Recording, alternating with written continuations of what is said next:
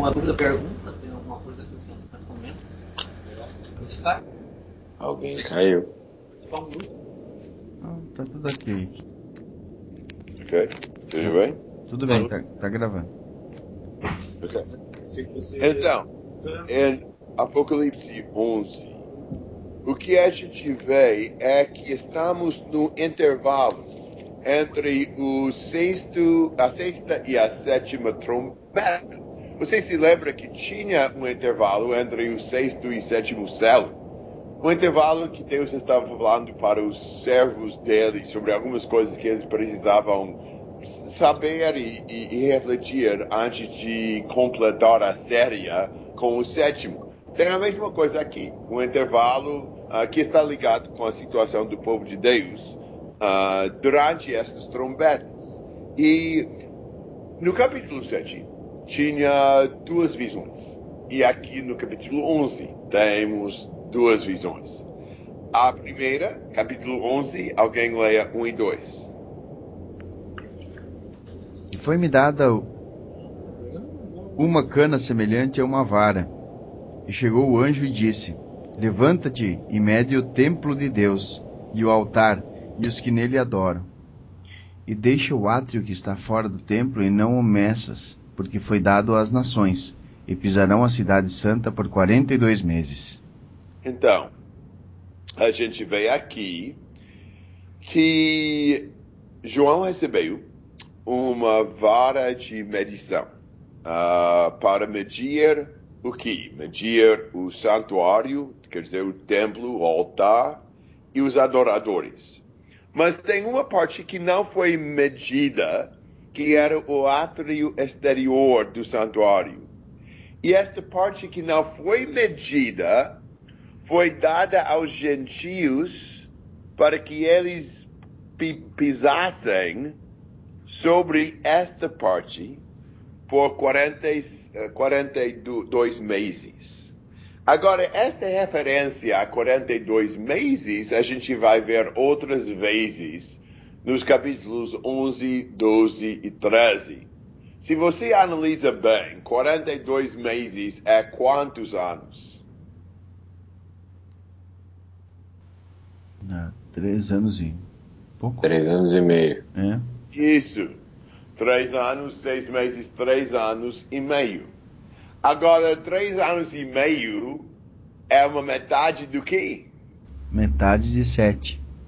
E sete é este número completo, este número divino, este número constantemente usado neste livro. Sei, três e meio é uma metade, então não é completo, não é divino.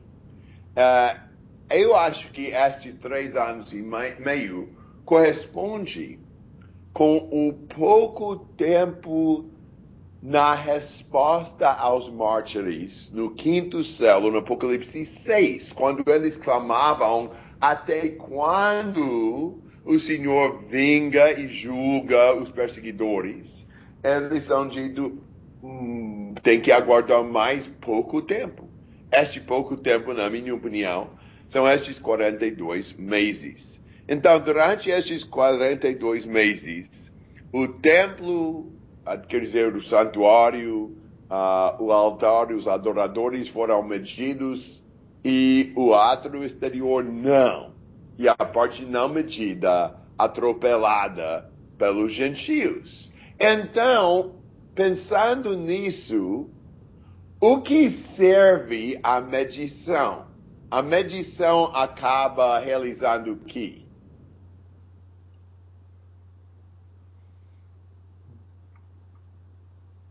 Um espaço, um número de alguma coisa? É, mede um espaço, mas o espaço medido, o que não acontece no espaço medido?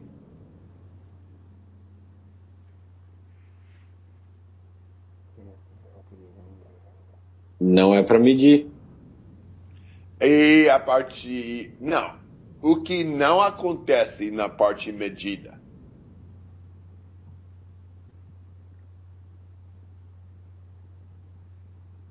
A pergunta? Não tem adoração. Não. Não? Foi-me dado um caniço semelhante a uma vara. Também me foi dito: dispõe-te em médio santuário de Deus, seu altar, os que naquele adoram. Mas deixa de parte o átrio exterior do santuário e não o meças, porque foi ele dado aos gentios. Estes por quarenta e dois meses calcarão aos pés a cidade santa. Não A tem adoração. A ideia é que a parte não medida é pisada. A parte não medida é atropelada pelos gentios. Então, a parte medida é protegida deste, ah, deste atropelame- atropelamento pelos gentios. Então, João mediu uma parte. Esta parte não, os gentios não calcaram. A parte deixado fora, parte não medida, foi pisado pelos gentios por três anos e meio. Dá para entender até aqui? Sim. Então, para mim, a medição está isentando uma parte desta perseguição, deste ser pisado pelas nações. Uhum. Está seguindo até aqui? Uhum. Agora, a questão aqui é o que é o templo. No Velho Testamento, o templo foi o quê? Era o quê? Um lugar de adoração. Sim, qual tipo de lugar eles ah, usaram para adorar? Jerusalém? E qual parte de Jerusalém? O monte. O, é, o templo, não é? Sim. E-. Uhum. E por que eles adoraram neste templo? Este templo era um prédio. Naquela época, era um prédio, uma casa que era o templo.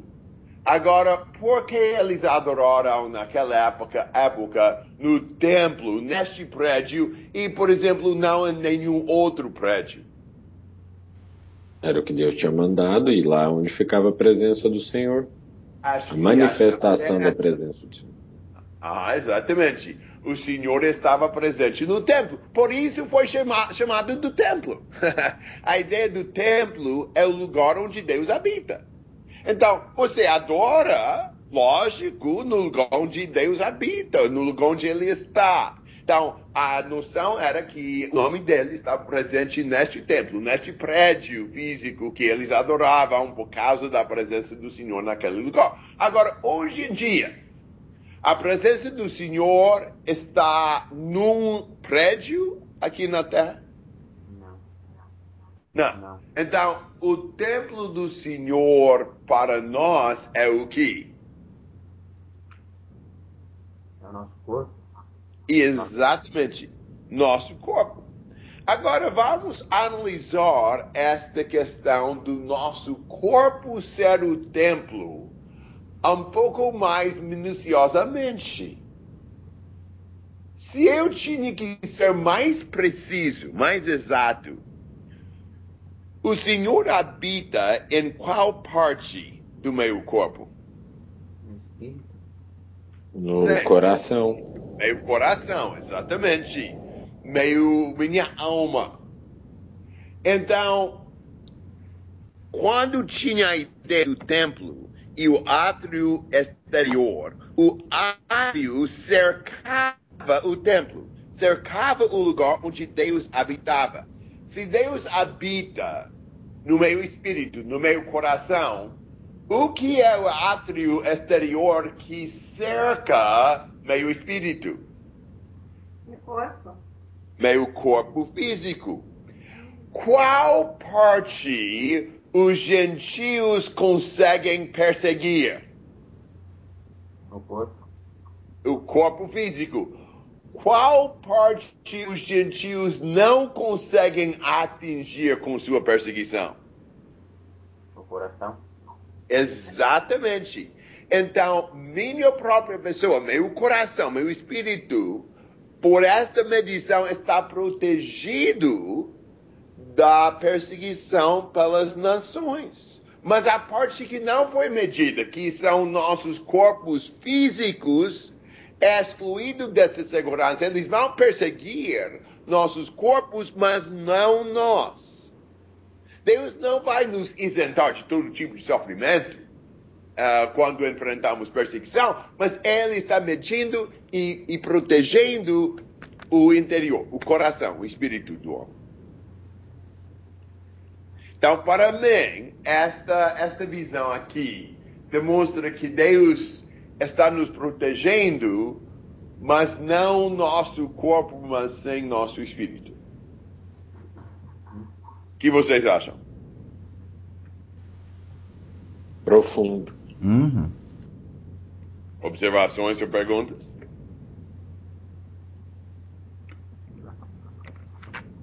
Então, de a segunda visão, assim, de 3 a 13.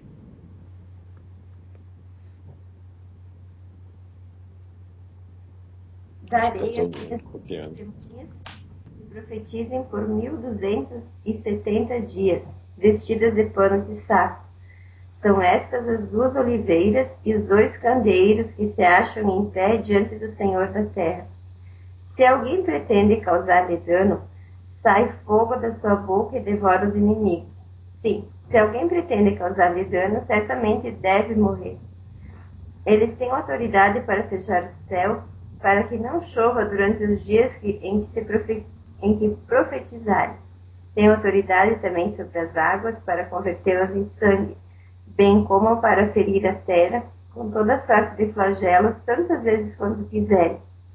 Quando tiverem então concluído o, te o testemunho que devem dar, a besta que surge do abismo pelejará contra elas e as vencerá e matará.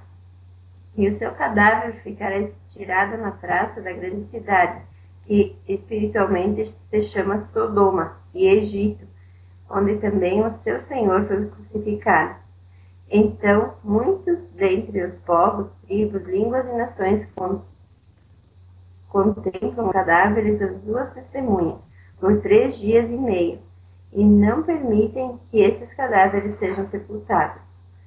Os que habitam sobre a terra se alegram por causa deles, realizarão festas e enviarão presentes uns aos outros, porque os seus dois profetas atormentaram os que moram sobre a terra. Mas depois de três dias e meio, um espírito de vida vindo da parte de Deus nele penetrou, e eles se ergueram sobre os pés, e àqueles os que viram sobreveio grande medo. E as duas testemunhas ouviram grande voz vinda do céu, dizendo-lhes: Subi para aqui. E subiram ao céu numa nuvem, e os seus inimigos os contemplaram. Naquela hora houve grande terremoto, e ruiu a décima parte da terra, e morreram nele, nesse terremoto sete mil pessoas, ao passo que as outras ficaram sobremodo aterrorizadas e deram glórias a Deus do céu.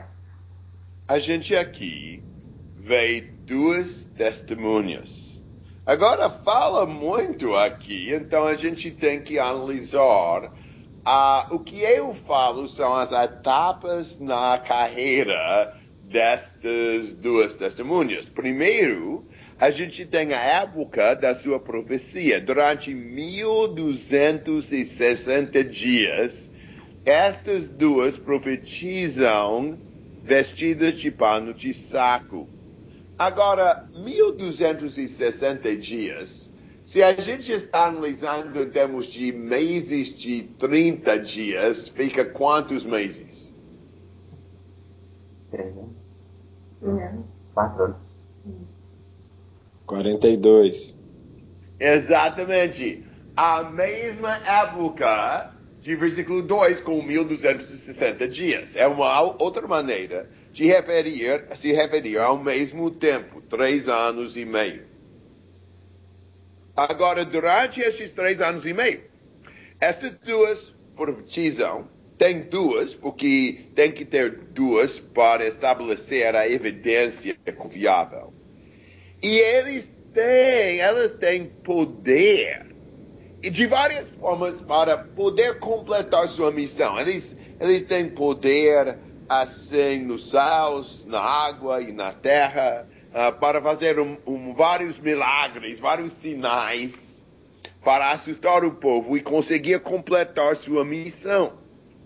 Então, eles têm autoridade para fechar o céu, eles têm autoridade sobre as águas para fazerem sangue, uh, eles têm poder sobre a terra para dar, dar pragas na terra. Eles têm poder para continuar e completar seu testemunho, que é o que Deus queria destas duas. Uh, então, ótimo, a primeira fase da sua carreira, esta, esta profecia durante, um, durante estes três anos e meio. Agora, a segunda fase, a segunda época, a sua morte. Quando tiverem, versículo 7, então concluído o testemunho que devem dar, a besta que surge do abismo pelejará contra elas e as vencerá e matará. Entre eles que não aconteceu, até que eles completassem a missão. A besta não tinha condições para matar as testemunhas até elas completassem a missão. Agora, quando a besta matou as duas, como o mundo ficou? Comemorando. Exatamente. Celebrando com júbilo e alegria. Eu adivinho que o mundo não gostou muito destas duas testemunhas, não é? Porque ficaram muito alegres com a morte destas duas. Talvez a profecia destas duas incomodava o estilo da vida das pessoas que habitavam na terra. Eu suponho que é isso. Mas eles ficaram super alegres, até fizeram festa, estavam dando presentes um para o outro, porque as duas são mortas.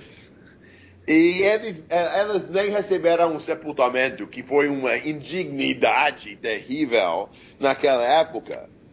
Mas uh, talvez o mundo celebra porque as suas consciências eram atormentadas pela pregação destas duas e gostaram de se livrar delas. Sei lá.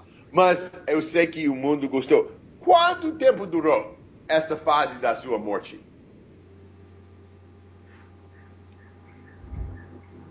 Três dias e meio. Três dias e meio. Agora, a época da sua profecia, três anos e meio. Então, esta época era super mais curto. A época da sua morte. E, o fato que é que esta celebração foi antecipada demais. Foi um pouco cedo, que depois de três dias e meio, o que Deus fez? Ressuscitou essa testemunha. Exatamente. E depois de ressuscitá-los, ressuscitá-las, o que aconteceu com elas? E Deus chamou eles para o céu? Justamente. Foram elevados para o céu.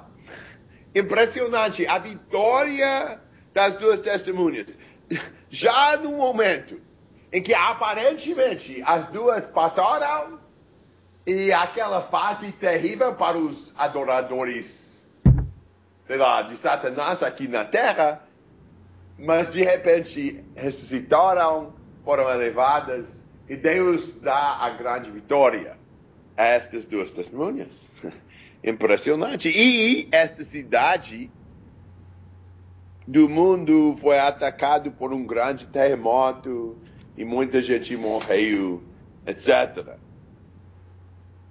E os outros ficaram aterrorizados e glorificaram o Deus do céu. Impressionante. Pessoas aprenderam uma lição com uh, a, a morte e a ressurreição destas duas testemunhas. Agora, qual é a pergunta óbvia que a gente quer saber aqui? Quem eram as testemunhas? Justamente. Ok, a gente entende as fases, as etapas da sua carreira, mas que é a identidade destas duas? E sabe que existe um monte de respostas a esta pergunta. Sei lá, talvez não é tão edificante, mas eu acho engraçado e talvez ilustra. Deixe-me dar duas respostas que pessoas têm dadas em uma época ou outra a esta pergunta. Tinha pessoas que disseram que as duas testemunhas eram dois alfaiates de Londres no século XVII, John Reeve e Ludwig Muggleton.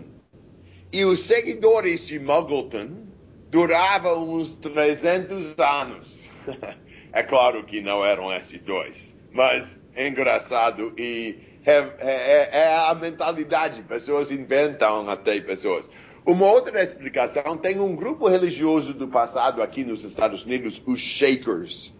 E os Shakers dizem que as duas testemunhas são os aspectos masculinos e femininos de Deus, que estão ligados com a primeira vinda de Cristo como Jesus e a segunda vinda como a mãe Anne Lee, que é a fundadora dos Shakers que também não tem absolutamente nada a ver. Mas, quando homens começam a inventar histórias para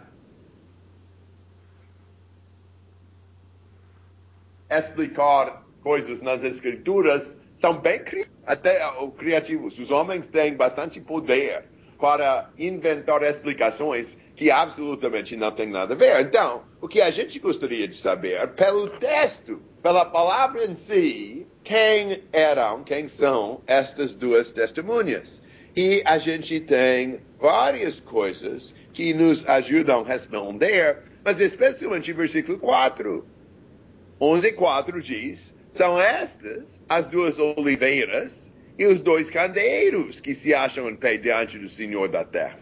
Então a gente já sabe quem são as duas testemunhas. São as duas oliveiras e os dois candeeiros. Tudo bem? Tá, próxima pergunta. Quem são as duas oliveiras e os dois candeeiros? Ah, eu imaginei isso. Não resolveu a questão exatamente para nós, não é? Então, as oliveiras são um pouco mais complicadas, mas acho que os candeeiros, a gente até pode facilmente responder, porque a gente já tem a explicação desta figura em 1.20. Em 1.20, os candeeiros representavam o quê?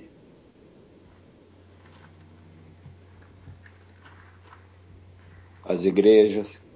As igrejas. Então, eu creio que estas duas testemunhas representam as igrejas, ou seja, o povo de Deus. E combina, porque 1260 dias é a época da perseguição contra os corpos dos fiéis. E a ideia de versículo 7 que a besta peleja contra elas e as vence e mata. Olha para capítulo 13, versículo 7, falando sobre a besta.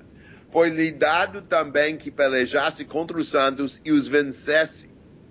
Deu-se-lhe ainda autoridade sobre cada tribo, povo, língua e nação. A, a besta ataca e vence os santos. Aqui a, be a besta ataca e vence as duas testemunhas. Então eu creio que as duas testemunhas representam o povo de Deus.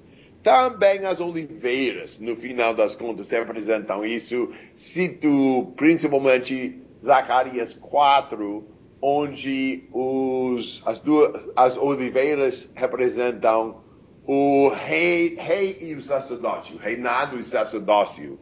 E a gente sabe que hoje em Cristo, Apocalipse 1, nós somos constituídos reis e sacerdotes. Então, acho que também combina com a ideia que estas duas testemunhas representam o povo de Deus. Então, o povo de Deus profetizavam com poderes especiais durante esta época de três anos e meio. De repente, a besta do abismo surgiu e matou os irmãos. Parecia que a causa de, dos cristãos estava perdida mesmo. Mas, assim como a ressurreição uh, de Jesus, estes, estas duas testemunhas foram ressuscitados. Quer dizer, eles, eles receberam uma nova vida. Assim, o povo de Deus mais ou menos imitam a carreira de Jesus, testemunhando fielmente, depois morrendo e daí ressuscitando e sendo levado para, para Cristo.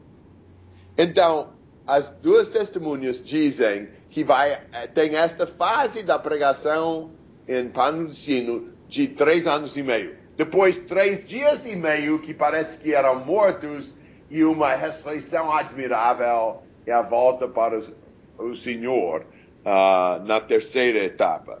Um, então, o povo de Deus são perseguidos, parece que o, o inimigo vence, mas daí Deus dá nova vida e vitória para o povo dele. Observações e perguntas?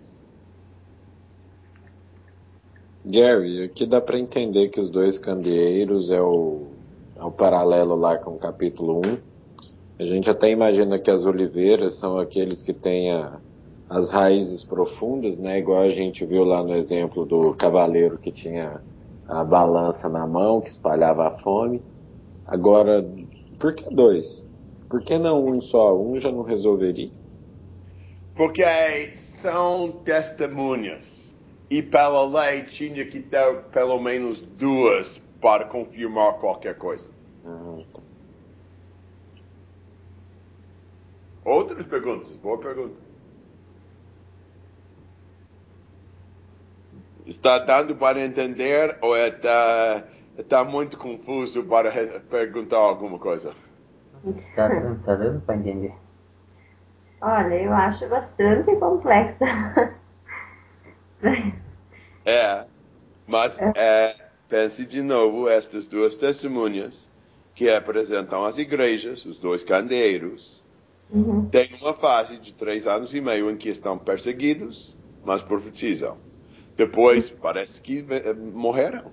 A besta matou eles. Três anos e dia, três dias e meio na, nas ruas da, da cidade. De repente Deus dá nova vitória, Ele dá nova vida, Ele ele, ele levanta e ele, ele faz com que so, sobem ao céu.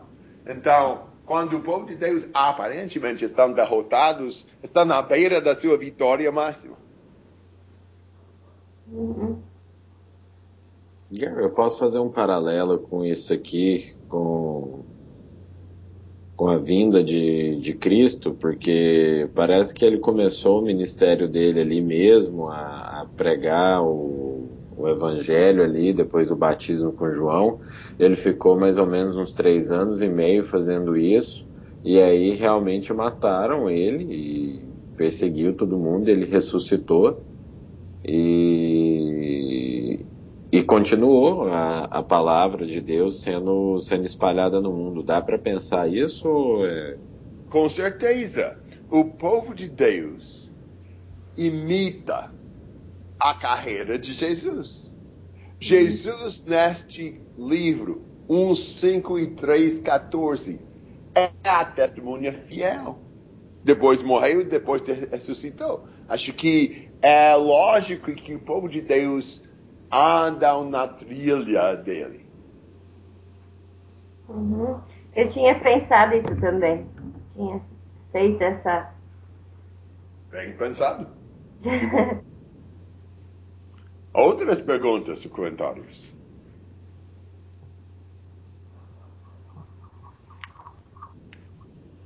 É, na, então, naquela... estamos aguardando a sétima trombeta através deste intervalo. Então, finalmente chega. E você se lembra que estas últimas três trombetas são as trombetas, trombetas ai. A quinta, a praga terrível de gafanhoto com cauda de escorpião. A sexta foi um, um exército de 200 mil uh, milhões de, de cavaleiros, uh, com cavalos que suspiram fogo. Uh, e o mundo não se arrependeu. Então, depois das primeiras duas trombetas, ai, como vai ser esta última trombeta, a última trombeta, ai, o fechamento do sétimo selo? Vamos ver. 14 a 19. Passou o segundo ai, eis que sem demora vem o terceiro ai. O sétimo anjo tocou a trombeta e houve no céu grandes vozes dizendo: O reino do, o reino do mundo se tornou de, de nosso Senhor, se, se tornou de nosso Senhor e do seu Cristo, e ele reinará pelos séculos dos séculos. E os vinte e quatro anciãos que se encontram sentados no seu trono diante de Deus prostraram-se sobre o seu rosto e adoraram a Deus, dizendo: Graças te damos, Senhor Deus Todo-Poderoso, porque és, porque és e que eras, porque assim assumiste o teu grande poder e passaste a reinar. Na verdade, as nações se enfureceram, chegou, porém, a tua ira e o tempo determinado para serem julgados os mortos, para se dar o galardão aos, seu, aos teus servos, os profetas, aos santos e aos que temem o teu nome tanto aos pequenos como aos grandes, e para destruíres os que de destroem a terra.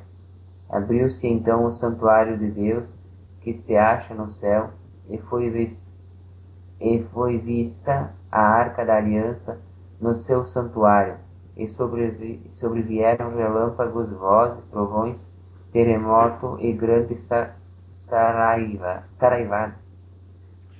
Uma coisa que é que a gente uh, observe no Apocalipse. Sempre tem surpresas. Quando você já adivinha o que vai acontecer em seguida, muda. Então, a quinta trombeta, que terror. A sexta trombeta, amedrontador. Como vai ser esta sétima trombeta? E versículo 15, o sétimo anjo tocou a trombeta e ouve no céu grande voz dizendo: O reino do mundo se tornou de nosso Senhor e do seu Cristo, e ele reinará pelos séculos dos séculos. Só isso. Só a declaração da vitória do Senhor. Cadê a batalha? Cadê qualquer coisa? Só um, um anúncio da vitória. O mundo agora se mete ao Senhor. Interessante, não é? Que a gente vê simplesmente o resultado. Na sétima célia, eh, na sétima trombeta, o Senhor vence, o Senhor ganha. Mas a gente não tem detalhes de batalha, de estratégia, de ataque, contra-ataque, etc. Só temos o aviso que o Senhor ganha. E eu acho que é proposital, porque quando o Senhor determina a travar uma batalha, ele já ganha. Não tem batalha quando o Senhor decide a, a até guerrear. E aqui o que você tem é a celebração e a adoração no céu perante o trono que uh, o Senhor começou a reinar. Então os anjos estão elogiando o Senhor, agradecendo o Senhor pelo que ele está fazendo. E a gente até vê o templo do, de Deus aberto no céu e, e a arca da aliança, que simboliza a presença do Senhor, assim. Uh, a gente vê uh, que Deus está presente com o povo dele. Ele dá vitória e ele está presente com o povo. Então, a sétima trombeta, a terceira trombeta A, é simplesmente uma declaração da vitória do Senhor. Observações e perguntas? Automaticamente é um ai, né? Ai daquele que não uh, tiver com Cristo, né? Com certeza. Exatamente. E aqui a gente vê que às vezes as pessoas uh, falam, bah, porque tu tem que tomar posse daquilo que Deus te prometeu, tem que é, cobrar a tua bênção, né? No pentecostalismo tem muito isso.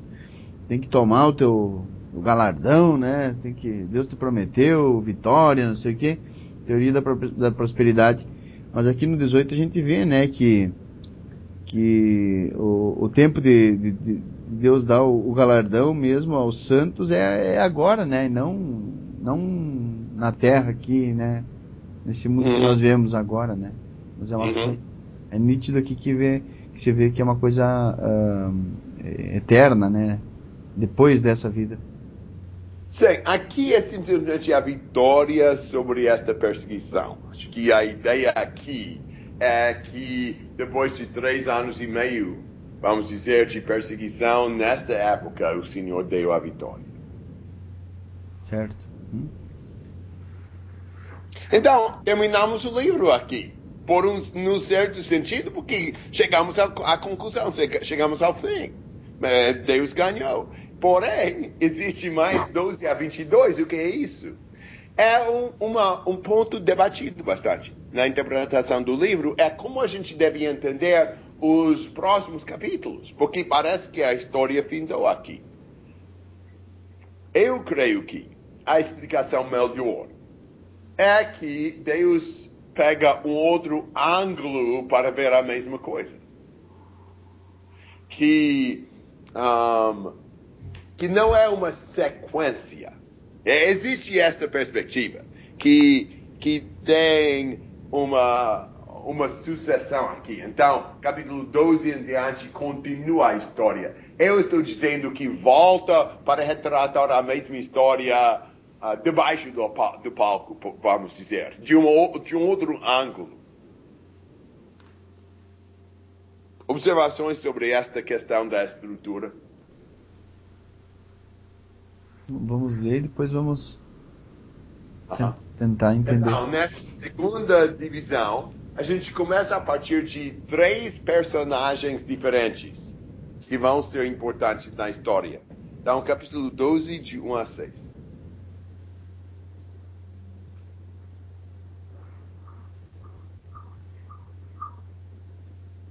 É até interessante a gente ver, né? Até a gente mesmo, quando a gente ganha alguma coisa, quando a gente vence alguma coisa, a gente quer contar para todo mundo e a gente conta um monte de vezes, num monte de situação diferente.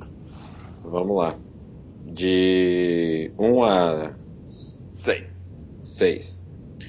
Viu-se grande sinal no céu, a saber, uma mulher vestida do sol, com a lua debaixo dos pés e uma coroa de duas estrelas na cabeça, que, achando-se grávida, grita com as dores de parto, sofrendo tormentos para dar à luz. Viu-se também outro sinal no céu, e eis que um dragão, grande, vermelho, com sete cabeças, dez chifres e nas cabeças sete diademas. A sua cauda arrastava a terça parte das estrelas do céu, as quais lançou para a terra. E o dragão se deteve em frente da mulher que estava para dar à luz, a fim de lhe devorar o filho quando nascesse. Nasceu-lhe, pois, um filho varão, que há de reger todas as nações com cetro de ferro. E o seu filho foi arrebatado para Deus até o seu trono. A mulher, porém, fugiu para o deserto, onde lhe havia Deus preparado lugar para que nele a sustentassem duzentos mil, duzentos e sessenta dias. Então, temos 200 a mulher... não, durante 1260 dias. Temos a mulher, o dragão e este uh, menino recém-nascido. Quando a gente começa a história aqui, a mulher, gloriosa, ela está vestida com o sol, a lua debaixo dos pés e na cabeça uma coroa de 12 estrelas. Era uma mulher grávida, estava com dores de parto para dar à luz um filho. Agora o dragão feroz e terrível. Dragão tinha uma cauda que, lança, que pegasse uma terça parte das estrelas e lançava elas para a terra. Ele é bem poderoso. E qual foi a intenção deste dragão? devorar o filho da, da, da mulher? Justamente. Ele estava numa posição para tentar devorar este menino quando nasce. Mas não deu, porque quando a mulher deu à luz o filho, o que Deus fez? Deus arrebatou, arrebatou. Exatamente. E tirou o menino das garras do dragão. Coitado do dragão, não é? Não exatamente. Mas uh, parece uh, infeliz a situação dele. Agora, a identidade destes personagens. O dragão representa quem? Satanás? Aham, versículo 9 confirma isso. O menino representa quem? O Messias. Com certeza, porque cita praticamente as palavras do segundo salmo, quando fala que ele ia reger a todas as nações com cetro de ferro. Agora, a questão mais complicada: a mulher representa quem? No primeiro momento pareceu Maria, né, que é a mãe que dava luz à criança, mas também pode ser a igreja. Sim. Ah, o fato que a mulher, em versículo 6, fugiu para o deserto onde Deus preparou o lugar e ela estava sustentada durante os três anos e meio, eu creio que não representa Maria em si, mas representa o povo de Deus. Tanto o povo do Velho como do Novo Testamento. O povo de Deus, que através do povo de Deus nasceu o Messias, e depois do arrebatamento, do Messias, a perseguição surgiu contra os fiéis. Agora, então, pense um momento. Durante, até o Velho Testamento, o povo de Deus estavam com dores de parto para dar à luz este filho, Jesus, que iria, sei lá, corrigir o dano criado por Satanás. O dragão estava querendo devorar Cristo. De quais formas Satanás tentou devorar Jesus? Com as tentações? Não. Com as Desde tentações, começo. uma forte maneira. O que, Pedro? Desde o começo, ele tentando matar o, o, o menino Jesus lá, mandando perseguir, matou os primogênitos lá. Ma Ui, matou os, os, uh, jovens pequenos de, de Belém, exatamente. E até a própria crucificação foi um esforço na parte de Satanás para, sei lá, derrotar Jesus. Mas Deus não deixou. E, e ele deu a vitória ao menino e levou ele para o céu. Ah, o, o, a trama ah, fatal de- do dragão foi descoberta e, e criada. Ah, descoberta e, e- e de- destruída. assim. Então, então Deus dá a vitória à, à criança. E, e Jesus foi levado para o céu sem Satanás conseguir derrotar. Conseguiu matar. Mas a morte de Cristo só levou à ressurreição e deu mais credibilidade à sua mensagem. Observações ou perguntas até aqui?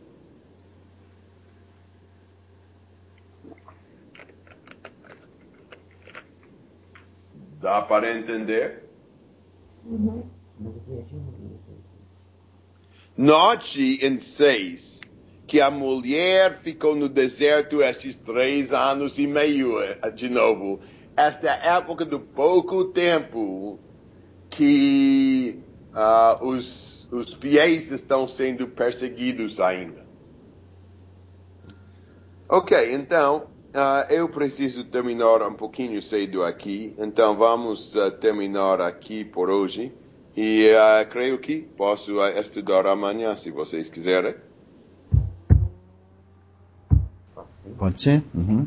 Tá? Fica com Deus e até amanhã. Ok, Até Gabriel. amanhã. Obrigado e até amanhã. Até amanhã.